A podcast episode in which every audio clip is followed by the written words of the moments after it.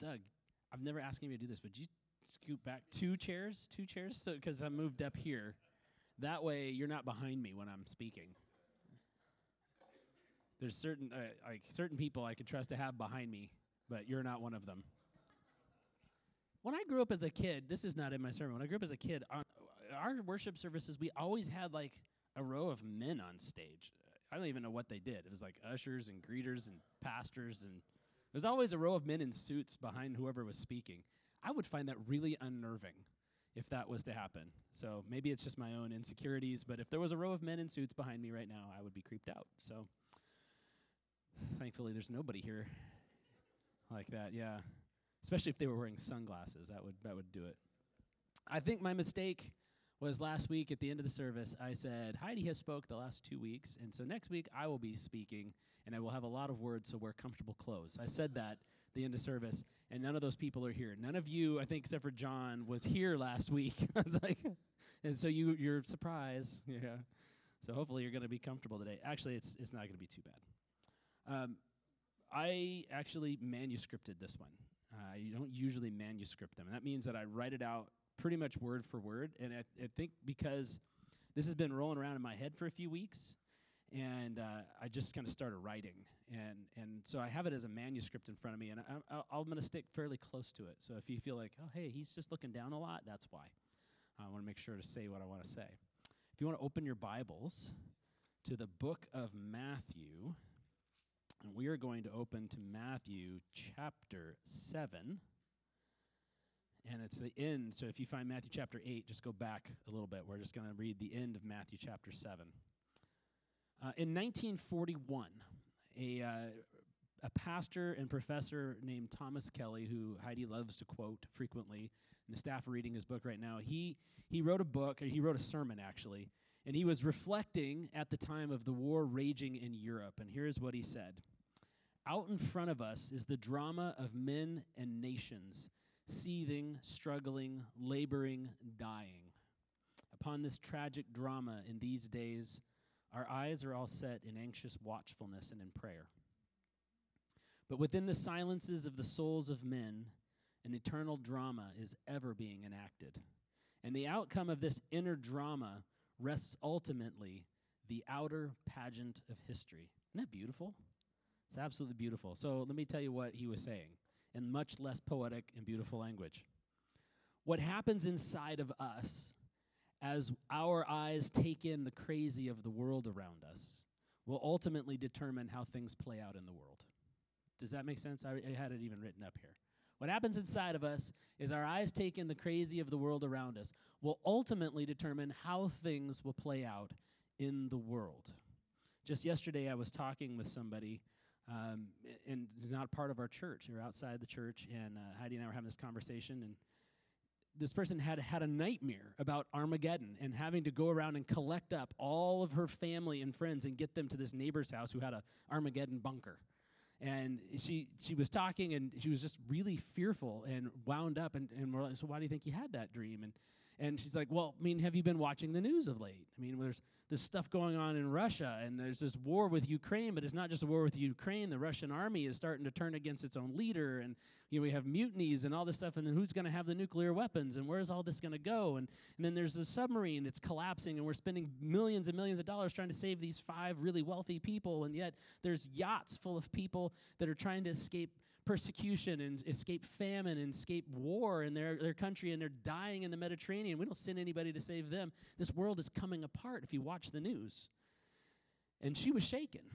She was fearful and afraid. Fear was the ruling faction in her heart, and her dream told her that she needed to get her family and hide. But what if you and I, as Christians, were different? When we look at the world, when we look at the crazy going on outside, what if what was going on in our heart was something radically different? What if, in the face of all the hard stuff that comes at us, we were solid? We were unafraid. We were loving. We were kind. We were hopeful. We were soft people. I titled this message Grit and Grace because I think that's what God wants us to have. I actually sent texted this to somebody this last week. This is what I'm praying for you: grit and grace. And I think this is what God desires for his followers is to have an inner grit and an inner grace in the midst of the storms and trials and the things that go on in the world around us. See, grit is a value that uh, it's a trait that we value in people, right? We, we say, that guy's got grit, that gal's got grit. And what do we mean by that? We're talking about stick to itiveness, right? They can hang on in the midst of the hard stuff. They have perseverance and they've got passion. God infuses believers with grit grit to endure, grit to hold fast to the hope that we have, grit to walk through the tough, sti- the tough things that life throws at us, and the hard things that sometimes come to us just because we're Christians, right? We want to differentiate the two. Sometimes things come at us because we've chosen Christ. That's persecution. Sometimes things come at us because it's life, right? It's, it's called life for a reason. It's not called heaven, it's called life, and hard things will come at us. So God infuses his believers with grit to stick it through, to follow Jesus no matter what, to be with him unwavering no matter what's going on in the outside world.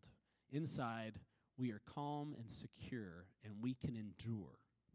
And grace. God doesn't just give grit, but He also gives grace.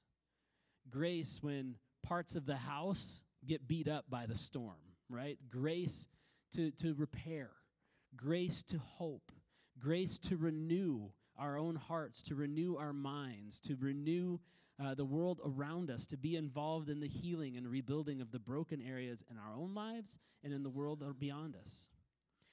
If the world was full of Christians Christ followers who were filled with grit and grace, I think that people outside of the church would start to look in and say, hey, I, I want what you have. I'm having these nightmares about Armageddon and hiding in a, in a, in a cave someplace, but you're hopeful. You're, you're peaceful.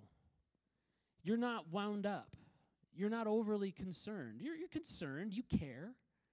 But there's something different about what's going on inside of you, and it comes out in how you interact with me, and I want that. Matthew chapter 7. This is how Jesus would say it. We're going to read verses 21 through 29.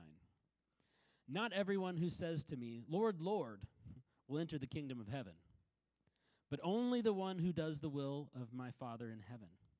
On that day, many will say to me, Lord, Lord, didn't we prophesy in your name? And cast out demons in your name and do many deeds of power in your name? I mean, you could add to that. Didn't we teach Sunday school in your name? Didn't we go to church Sunday after Sunday in your name? Didn't I have dreams and prophecies in your name? Didn't, didn't I speak in tongues in your name? Didn't I, didn't I preach a, sun, a sermon every Sunday for 13 years in your name? Didn't I do these things? Sorry, continuing on. Then, Jesus says, I will declare to them, I never knew you. Go away from me, you evildoers. Everyone then who hears these words of mine and acts on them will be like a wise man who built his house on a rock. The rain fell, the floods came, and the winds blew, and they beat on that house, but it did not fall because it had been founded on rock. And everyone who hears these words of mine and does not act on them will be like a foolish man who built his house on sand. The rain fell, and the floods came, and the winds blew and beat against the house, and it fell. And great was its fall. Now, when Jesus had finished saying these things, the crowds were astonished at his teaching, for he taught them as one having authority and not as one of the scribes. Jesus, I pray that our hearts would be quickened this morning to your word, not be over familiar with this story, but yet hear anew your call to us. In Jesus' name, amen. So a few years ago, a hurricane struck Florida, and you're like, which few years ago? I mean, it's happened a lot lately, it seems like, but a big one struck. And I remember reading a story, and I searched and searched and searched and tried to find the story again. But the internet's amazing. You find all the things you aren't looking for, and none of the things you are. Um, and so I couldn't actually find the story, but I read this story, and it had two pictures. It was kind of amazing. It was about this family who had a beach home in Florida, and it was over a hundred years old, and had been in the same family for that full hundred years. So you can kind of imagine what it was like. You know, the first family built it, and they come, and the kids have these vacations and these memories, and the kids grow up, and they bring spouses, and then they bring new kids, and generation after generation of memories are built in this one home for this one family. But then the hurricane hit. The storm came and absolutely leveled the city all around it. And when that family returned to their over 100 year old beach home to check on the damage, it wasn't just damaged, it was gone. Where the house had been was nothing but sand. When you live at the beach, it runs the risk, right? You run the risk of a storm. When we live where we live, and I mean here on earth, like living at the beach, it comes with the risk of storms. It's the nature of living on the beach. It's the nature of living with the views. It's the nature of living with the joy. And that's the joy and the views and the love and the life that we get to enjoy here on earth. But it comes at a risk. Jesus never promised us anything more. He said, In this world, you will have trouble. Many people get this confused. They think, oh, because I'm with Jesus, there's not going to be storms. And that's not true. You just need to read your Bible a little bit more because you see over and over again there are storms. And I know that right now, in this room and in this community alone, many of us are facing storms. We're feeling the pressure of the wind and the waves battering up against our house. A good friend dying of cancer, far too young, with children still in the home. A child with a critical illness spending weeks in the hospital. A close family member with debilitating depression a child struggling with trauma and pain, a good friend dying very suddenly and without warning, without any, you know, not that people give us notice when they're going to die, but uh, were they sick? They're just suddenly dead. All the questions and cares and concerns that we carry about ourselves, about our goodness, about, about our brokenness, the things that we carry about those that we care about in the world around us, the things that keep us up at night. There is a cost to the magnificent views and the joy of life on this planet, and that is that occasionally storms will hit. There's no insurance for it, there's no predicting it. All we can do is prepare. But take courage. I love that line. Take courage. Be encouraged. God's desire is for his sheep, the ones that he finds, for his treasure, the one that he sold everything to go out and get, is that when the outer world is chaos and crazy, when the proverbial fan is flinging things that fans were never meant to fling, hold on to that for a second. Think about that. You can just you got the metaphor, John. When the fan is flinging things that fans were never meant to fling, God's hope is that the sheep would not be blown to pieces, like a beach house with no foundation but instead would stand firm like a house built on a rock. There should be a picture. I guess we've probably missed the pictures. I didn't say anything about them. So there should be, keep going. Next picture. See, there's the destruction. Next picture. There you go. You can see what's happened here. The one house that remained, that stood firm in the midst of the chaos. If this is God's dream for the followers of Christ, if this is what Jesus wanted to have in this world, it begs the question why are churches shrinking today? Why are pastors falling left and right? Why did COVID so rattle and divide the church? Why are men and women who perform signs and wonders in the name of God, who like this passage today, could say, Lord, look at all the good things I did. Look at how I've served you. Why is it that people are coming apart at the seams? something hasn't quite connected. M- Meister Eckhart, this is the next picture. it's a great picture. Here it comes. Meister Eckhart. Doesn't he look like a happy man? I don't know why. It was the third century. Nobody was happy then, I guess. Um, but they said this There are plenty who follow the Lord halfway, but not the other half. They will give up possessions, give up friends and honors, but it touches them too closely to give up themselves. God is inviting us to go the second half, to be built on a firm foundation. There's this, uh, this thing that we teach in EHS and EHR. It's called the learning curve. It's the next picture. Uh, actually, it's not the next picture. Go ahead and throw up the next, the next slide. Leary, there you go. Here's the reality that many become converts to Christianity, but few become disciples. Many become converts to Christianity. They like the idea of Jesus. I'm going to touch on this in a minute, but few become disciples. There's a learning curve. It's the next picture that we teach in EHS and EHR. I'm going to put that up there. There you go. So we talk about this like in EHS and EHR. We teach you a whole bunch of new spiritual formation things to help you walk in a firm way with Christ, to be firmly rooted and established in his love. And when we teach these things, the first step is that you become aware. You're like, "Oh, this is a new idea. I've never thought about I've never thought about spending time with Jesus like this." And you begin to ponder it and you learn it and you try it on a little bit. And after a while, the hope is that you would value it, right? It was like, "Oh, this is a good thing." This is really helpful for me. This makes me more solid inside. This m- brings me closer to God. And so you value it. And then there's this huge gap, okay? And this is called the, the action behavioral gap. This is the gap where now we have to try and fail over and over and over again, right?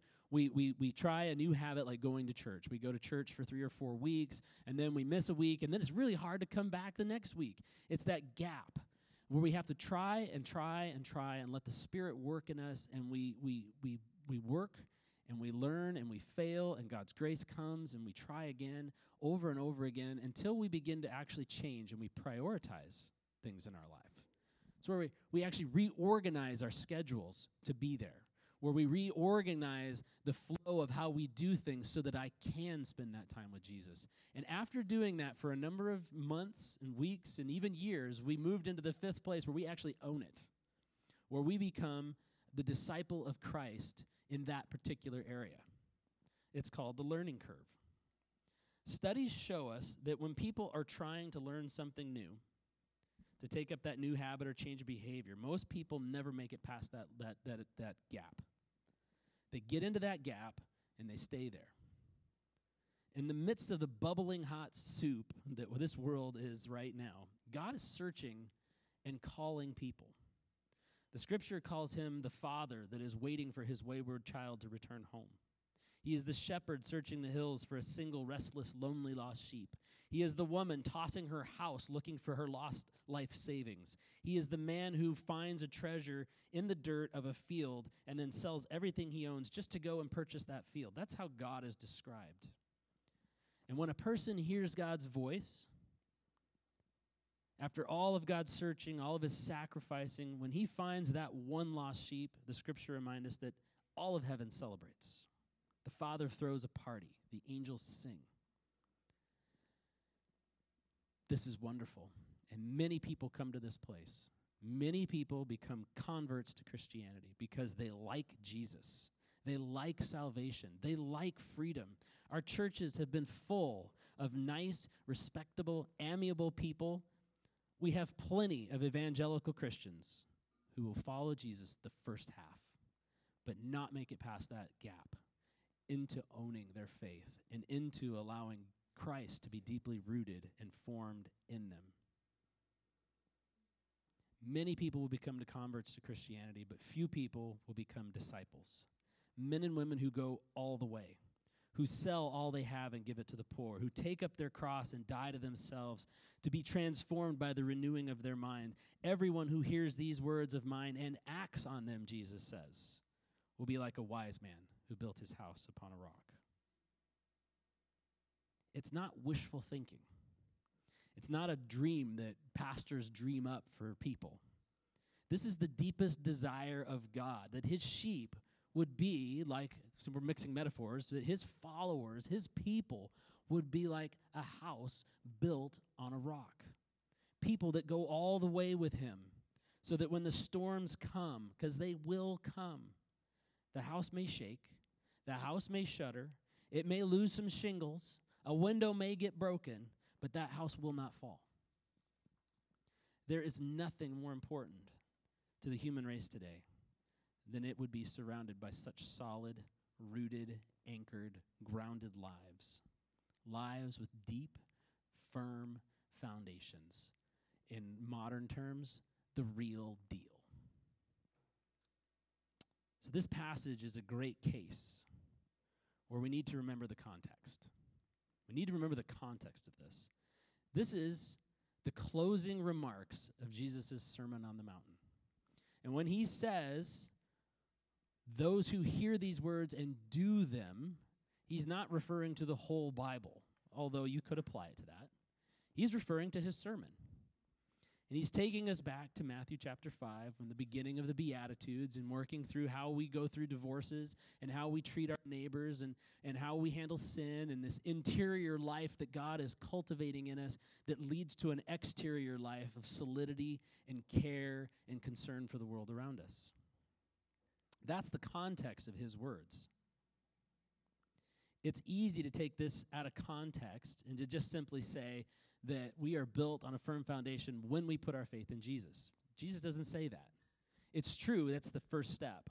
I've put my faith in Jesus, and he'll never let me down. He's faithful through generations, so why would he fail now?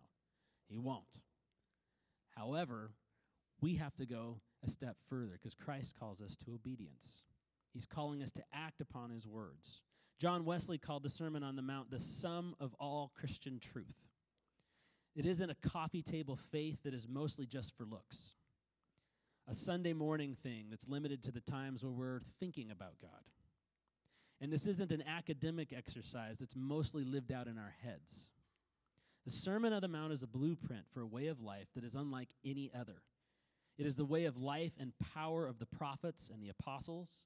It is the way of life that Jesus lived. It is the way, it is the goal of the Holy Spirit to use this way of life to form us into the image of Christ. This solid build life is not built on ideas about Jesus, but built upon obedience to Jesus and a personal firsthand relationship with Him. You can't relate to Jesus through me. You can't relate to Jesus through one another, only through Him directly. There is much that we do while we're walking in this obedience. We take up our cross, we keep his commandments, we practice what he preached. And yet, none of, none of the doing of Christianity takes us all the way. It's only grace. We're talking about building our lives from the ground up, from the inside out, on the words and teachings of Jesus Christ. Not on coming to church, not on going to a small group, not on gathering more knowledge, not on gathering more principles, but on listening to and obeying Jesus. We have this habit in our construction methods today of doing something called stone cladding. Are you guys familiar with this? Stone cladding. It's really cool. You build a new house, and I have a picture uh, of stone cladding. It's the next picture right here. Here it comes. So you built this really cool wall and it's ugly concrete, and so we're going to put this false stone panels on the outside of it, and they come together in such a way that it looks like real stone. But it's not real stone, it's fake. It's fake stone. And we not only do it on things like this, but we'll do it on the sides of our houses. We've, I've seen whole huge houses that are built and covered in this stone, so it looks like a uh, 2,000 year old Tuscan home, right? But the reality is, it's fake. We do it because it's cheap and it's fast, it's lightweight, and anybody can do it. And it looks real. It's inexpensive. It has the appearance of solidity. It looks like real stone, but it's light, it's cheap, and it's quick to install. The cost is next to nothing, and you would never know that it wasn't real looking at it from the outside. Sadly, this is the lives of many Christians today. But real stone, it's expensive, it takes skilled labor to build it, but it lasts and lasts and lasts. The next picture is a picture of stone walls that have lasted thousands of years. The, the Wailing Wall in Jerusalem is the base of the first temple, which was built like 4,000 years ago. There's a Roman wall that's around 3,000 years ago. And there's the Great Wall of China. These things are solid stone built by master masons, and it has lasted for generations. The work that this passage calls us to, of going all the way, of being doers of God's word is the work of a stonemason. It's the work of a disciple. It's building a building that will last, not with false facades, not with with uh, pride or with false religion or or doing the Christian thing or showing up to church on a regular basis. It's building from the inside out, from the ground up, on the firm rock of Christ. It's not slapping a stone cladding on the outside of the structure, but it's building from the ground up. It's not a facade of a home that gives you, it's not the facade of a home that gives you the grit and the grace to endure the storms, but it's the firm foundation and the solid rock on which it's built, which gives you the staying power. So, how do we start doing that? How do we get there? It's time to get practical, Jamie. It's time for you to give us some, some answers. I only think there's one. The scripture gives us one. I'll read it to you again in verse 24. Everyone then who hears these words of mine and acts on them will be like a wise man who built his house on a rock. The rain fell, the floods came, and the winds blew and they beat on that house. I don't know how many times I felt like the rains were coming, the winds were blowing, and it's just beating against my house. I don't know if maybe you're in that place right now. The rain is falling hard for you. But the house did not fall because it had been founded on the rock.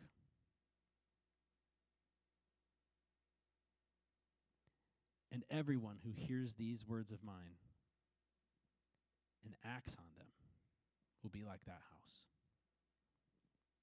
The first step in building something solid, something that results in a grit and a grace to walk through the storms of this life, to be that that when it's coming out of you to be that person of peace, to be that person of grace for other people, to be the one who is repairing your own inner damage, to be the one who is involved with the Holy Spirit in bringing renewal to the world around us, is obedience. Obedience to what Jesus has invited you to. Obedience to walk in his grace and to live out the Sermon of the Mountain. It's both a commitment and an action. And you are invited in the next week to read Matthew chapter 5 and chapter 6 and to see what God might be inviting you to obey, to see what the Holy Spirit might be bringing alive for you to begin building that house on the firm foundation, to go all the way, to take the next steps, to not just stop at convert, but to become a disciple. To not be the seed that the farmer sowed that landed on the hard ground and where the, the plant sprung up, but the rocks and the soil, they didn't support it and it withered and died or to be the seed that was planted out in the field and but the weeds grew up around it. The thistles and the thorns came up all around it and choked it out. But to be the good soil and to allow the seed that Christ plants in you to grow and to flourish and to become a tree that shelters people around you. That is the invitation of discipleship. And you were invited to be a disciple I want to close with two things. I have a closing prayer, and then I thought we would sing that song again.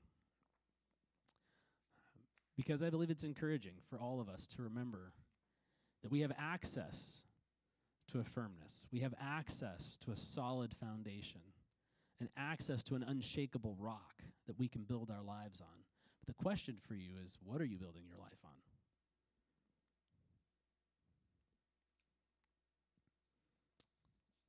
Would you pray with me? Close your eyes and open your ears and your hearts. And we're going to pray. And I'm, as I'm kind of moving here to get my guitar, and we can sing this song again. Julie, you want to come up and help me out? This time we'll sing it in the right key.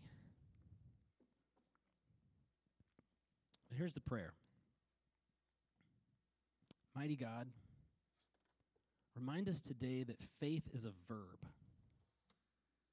an active trust in Jesus. I don't want a coffee table faith that's mostly display, a Sunday only faith that's limited in its piety, or a bookish faith that only lives in my head. Give me a faith that lives and breathes and walks out the door into everyday life, carrying with it joy, peace, and love for everybody. Always trusting in what Jesus has done for me. In his name, amen. Amen. I want to invite you to actually to stand up because we sat through most of worship, right? Just stand up and, and sing this. It's been said that Christians uh, sing lies, they don't tell them. But what we're doing is we're prophetically saying, This is what God's doing in me. So wherever you're at in the journey, whether you're a convert or you're a disciple, this is the truth of what God offers us. He is our firm foundation.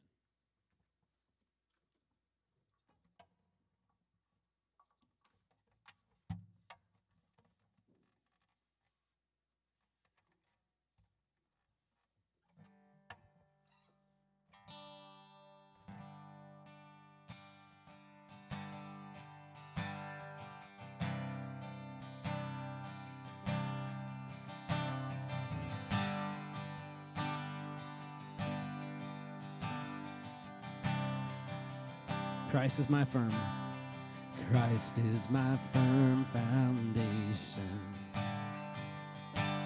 The rock on which I stand when everything around me is shaking. I've never been more glad that I put my faith in Jesus. He's never generations. So why would he fail now? He won't. He won't. I've got joy.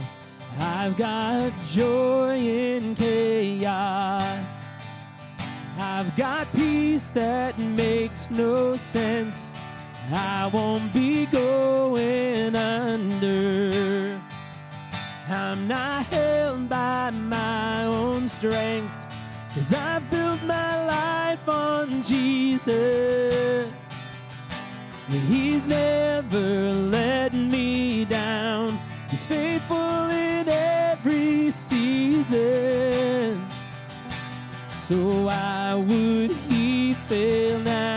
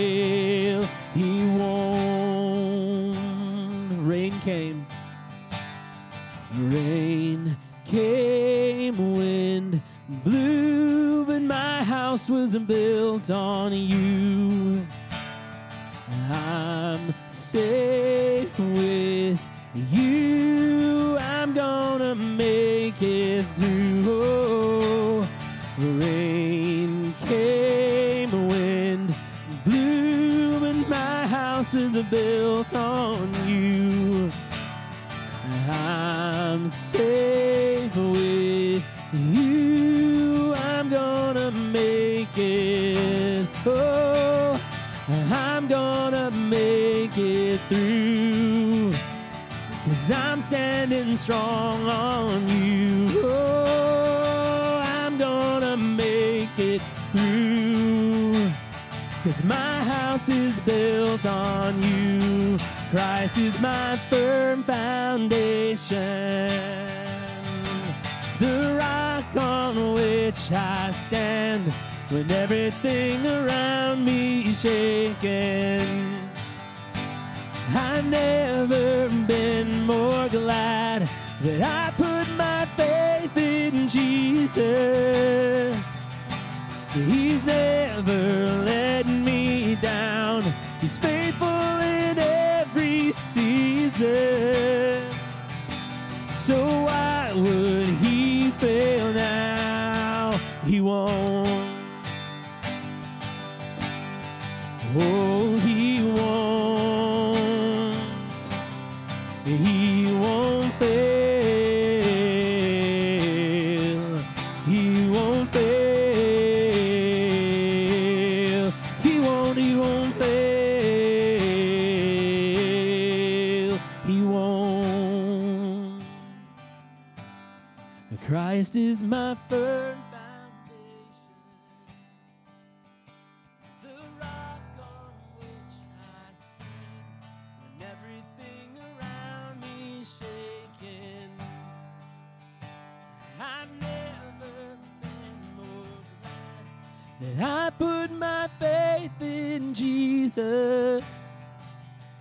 He's never let me down. He's faithful through generations. So why would he fail now? He won't. So why would he fail now? He won't. Praise God from whom all blessings flow. Praise him, all creatures here below. Praise him above, ye heavenly host. Praise Father, Son,